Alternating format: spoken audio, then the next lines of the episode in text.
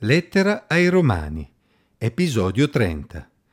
Chi ci separerà da Dio? Leggo nella Bibbia, in Romani, capitolo 8, versetti 26 a 39.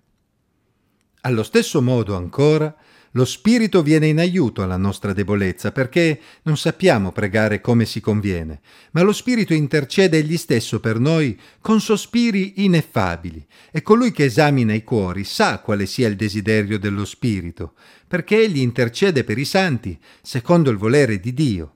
Or sappiamo che tutte le cose cooperano al bene di quelli che amano Dio, i quali sono chiamati secondo il suo disegno perché quelli che ha preconosciuti li ha pure predestinati a essere conformi all'immagine del figlio suo, affinché egli sia il primogenito tra molti fratelli. E quelli che ha predestinati li ha pure chiamati, e quelli che ha chiamati li ha pure giustificati, e quelli che ha giustificati li ha pure glorificati. Che diremo dunque riguardo a queste cose? Se Dio è per noi, chi sarà contro di noi? Colui che non ha risparmiato il proprio figlio, ma lo ha dato per noi tutti, non ci donerà forse anche tutte le cose con lui?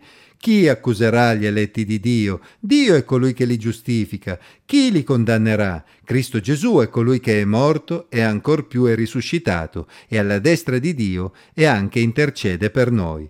Chi ci separerà dall'amore di Cristo? Sarà forse la tribolazione, l'angoscia, la persecuzione, la fame, la nudità, il pericolo, la spada? Come è scritto, per amor di te siamo messi a morte tutto il giorno, siamo stati considerati come pecore da macello. Ma in tutte queste cose noi siamo più che vincitori in virtù di colui che ci ha amati. Infatti sono persuaso che né morte, né vita, né angeli, né principati, né cose presenti, né cose future, né potenze, né altezza, né profondità, né alcun'altra creatura potranno separarci dall'amore di Dio che è in Cristo Gesù, nostro Signore. Non è sempre facile rimanere fiduciosi quando ci troviamo in mezzo a difficoltà molto grandi. Proprio quando le circostanze presenti sono difficili, è importante avere dei punti fermi e ricordarsi bene le promesse di Dio per il nostro futuro, per non finire nella palude del dubbio. Le sofferenze del tempo presente non sono paragonabili alla gloria che ci aspetta. Romani 8:18. Questa era stata la premessa con cui l'Apostolo Paolo aveva aperto quest'ultima parte del capitolo 8. Aveva poi illustrato il modo in cui i credenti si uniscono all'intera creazione nell'attesa di quella gloria. Ora, nel concludere questa sezione della lettera, l'Apostolo vuole rassicurare ulteriormente i suoi lettori che potevano trovarsi anche ad affrontare la persecuzione per la propria fede.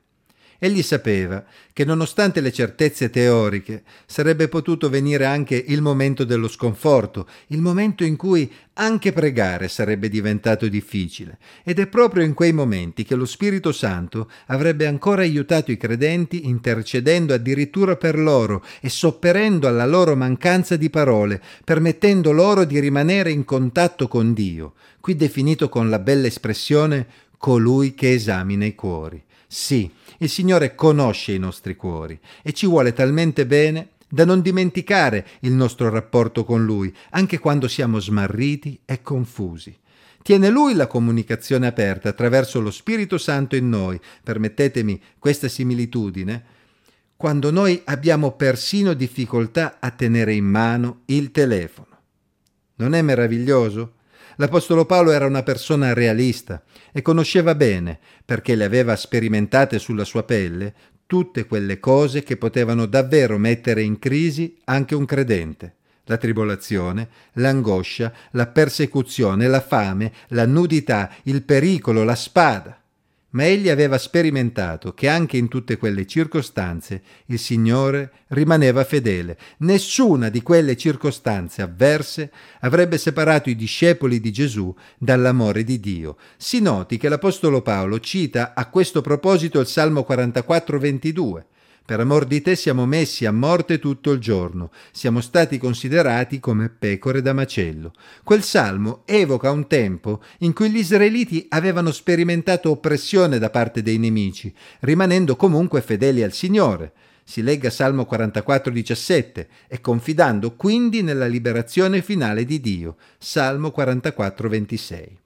Allora, allo stesso modo per Paolo, i credenti dovevano affrontare la sofferenza presente sapendo di essere al sicuro nelle mani di Dio. Dio avrebbe portato a termine il proprio disegno, il proprio programma di salvezza per loro. Il nemico avrebbe cercato di seminare il dubbio nei loro cuori e avrebbe cercato di accusarli di essere indegni dell'amore di Dio e degni di condanna. Ma il Signore aveva dato il proprio figlio, Gesù Cristo, affinché desse la propria vita per loro. E visto che la loro redenzione era costata un prezzo così elevato, come si poteva pensare che Dio avrebbe permesso all'avversario di strappargli i redenti dalle mani con le sue accuse? Nessuno che abbia riposto la sua fiducia in Gesù Cristo può essere condannato perché Gesù ha già pagato per noi, essendo morto al nostro posto. Inoltre Gesù è risuscitato e intercede continuamente per noi, come un avvocato difensore che porta avanti la causa del suo assistito. Se crediamo in Gesù, se abbiamo riposto la nostra fede in Lui, non abbiamo motivo di dubitare, perché vinceremo la causa con un simile avvocato dalla nostra parte se Dio è dalla nostra parte, se Dio ci giustifica, non ha nessuna importanza chi si trova dall'altra parte ad accusarci. Coloro che si erano affidati al Signore quindi dovevano essere fiduciosi, perché Dio aveva un disegno, ovvero un programma preciso e completo per la loro redenzione, un programma che egli avrebbe realizzato comunque, anche quando le circostanze attuali potevano far pensare il contrario.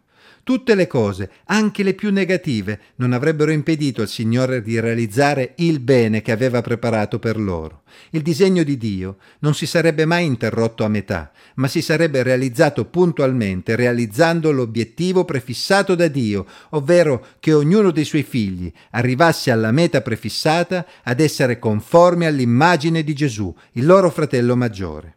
I credenti avevano risposto alla chiamata di Dio e sapevano di essere stati giustificati da Dio, quindi potevano essere certi che Dio li avrebbe portati per mano fino alla gloria che aveva preparato per loro, la gloria a cui, ben prima della fondazione del mondo, secondo il suo disegno, aveva destinato tutti coloro che avrebbero riposto la loro fede in Lui il creatore dell'universo, colui che conosceva ogni cosa fin dall'eternità, non conosceva coloro che avrebbero riposto la loro fede in lui? E nel momento in cui essi avrebbero risposto alla sua chiamata, egli non sarebbe stato abbastanza potente da condurli attraverso il proprio spirito affinché potessero rimanere saldi nella fede, crescendo ad immagine di Gesù fino a raggiungere la gloria prestabilita da Dio per loro? A Dio sia la gloria, perché Dio ha ogni cosa sotto il suo controllo ed è perfettamente in grado di realizzare il suo disegno meraviglioso per coloro che ripongono in Lui la propria fede. Alla fine di questo capitolo possiamo quindi gioire ed unirci all'Apostolo Paolo nella sua certezza di essere sicuro nelle mani di Dio. Sì, può esserci sofferenza nella nostra vita e anche persecuzione, ma in tutte queste cose noi siamo più che vincitori, in virtù di colui che ci ha amati. Infatti sono persuaso che né morte, né vita, né angeli, né principati, né cose presenti, né cose future, né potenze, né altezza, né profondità, né alcun'altra creatura potranno separarci dall'amore di Dio che è in Cristo Gesù, nostro Signore.